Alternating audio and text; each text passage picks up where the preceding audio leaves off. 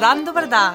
Živijo, danes imamo z Ano Jarc In Marko Tom Klemnom. neko zelo zanimivo temo in sicer kako odkriti, odkot a, nek kos oblačila na prijateljevem ali pa sploh na Instagramu nekega neznanca. V glavnem, tukaj si lahko, za, tukaj si lahko dejansko zamislimo, kako uh -huh. nam socialno mreže pripomorejo k iskanju uh -huh. Kosov oblačil in bova tudi mi dva poiskala v tej smeri, saj je prišlo nekaj informacij. Uh -huh. V bistvu postajajo družbeno mreže vse bolj priročna tudi za iskanje nekih o, informacij glede nakupov, glede spletnih nakupov ali pa potem tudi nakupov v samih trgovinah.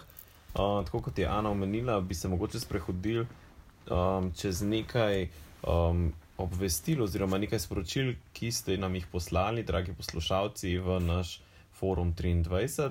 Um, dejstvo je, da se mnogi izmed, tudi izmed vas, predvidevam, skrivate za nekimi tujimi imeni in pod pretvezo potem sprašujete uh, svoje sledilce ali pa tudi ne svojih sledilcev, kdo so oziroma odkot so nek um, kos oblačila.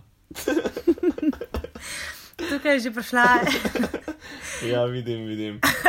Samo da zaključim misel, odkot so eh, kos oblačila kupili. Ne? Tako je.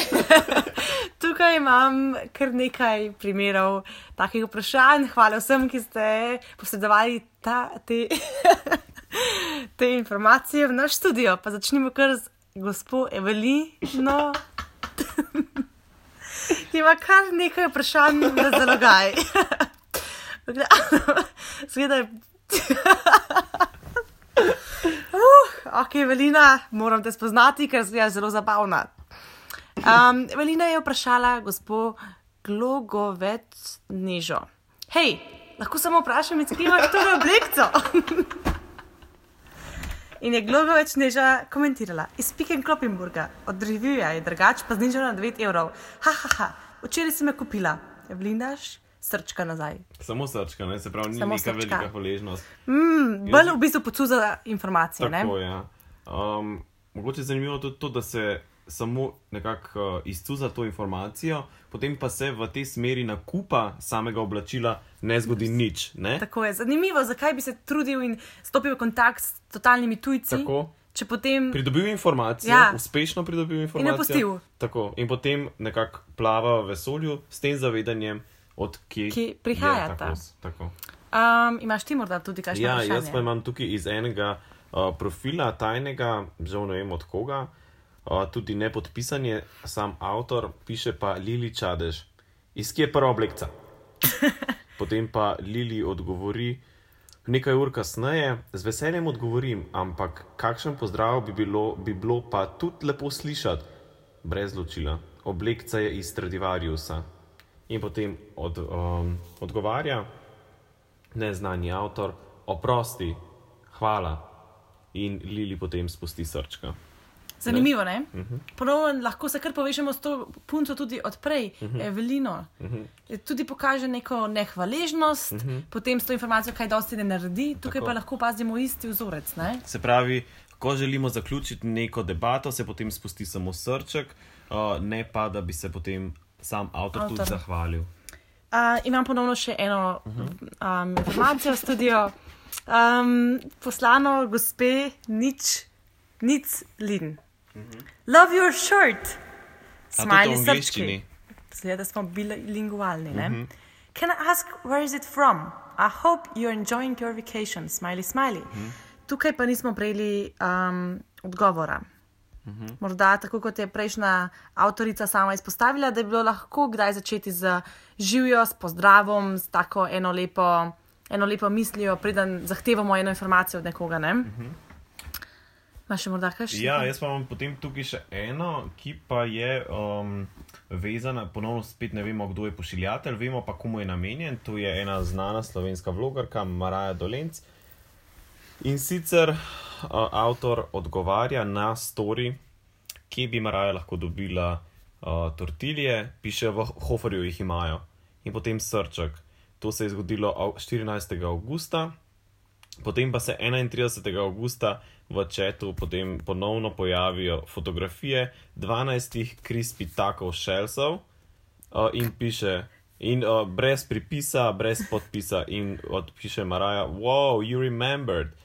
In potem uh, piše avtor, they are in shop, Maxi, in city center, no problem, love you. In potem napiše Maraja, thank you, in avtor neznani, brez problema. Evo, Zanimivo. se pravi, tukaj je pa potem informacija šla um, oboje stransko, zahvala. uh, Se pravi, če ne gre za obleke, ampak za neke, neka Druge, živila, ja. tako se pa potem uh, Mal drugačen ton. dialog se potem obrne v bolj prijaznega. Um, mislim, da je to še naš zadnja, zadnja, zadnja pogovor, um, ki ga zasledim, glede oblek. Um, ponovno od Evelinaš, ki sprašuje Niko Curk. Random vprašanje. A kaj veš iz kje je oblekca te punce, ki ima blond lase? Vprašaj. Ful mi je lepa in iščem kaj podobnega, nisem creep, drugač. Smajli. Nika Curk piše, ha, ha, ha, huda je, ja, skoraj zihar sem da, da je kos. Lepa. Zanimivo. Uh -huh. Tukaj pa že gremo tako daleč, da sprašujemo um, za druge osebe na profilih uh -huh.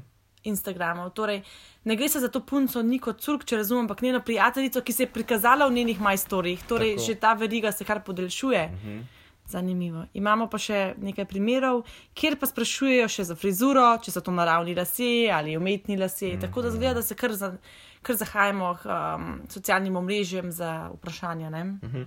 Uh, tudi jaz bi vas spodbudil, da nas kdaj pa kdaj pokličete v studio, da se skupaj pogovorimo in tako navežemo bolj osebni stik, kot pa preko družbenih omrežij.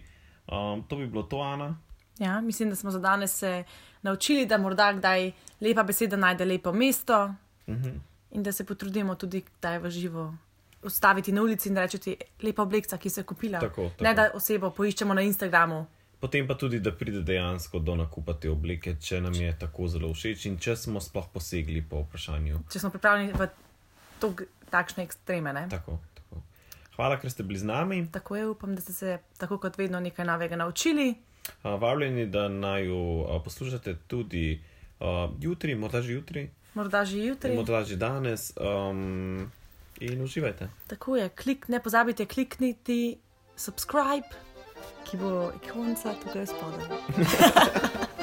Šala, na radiju smo.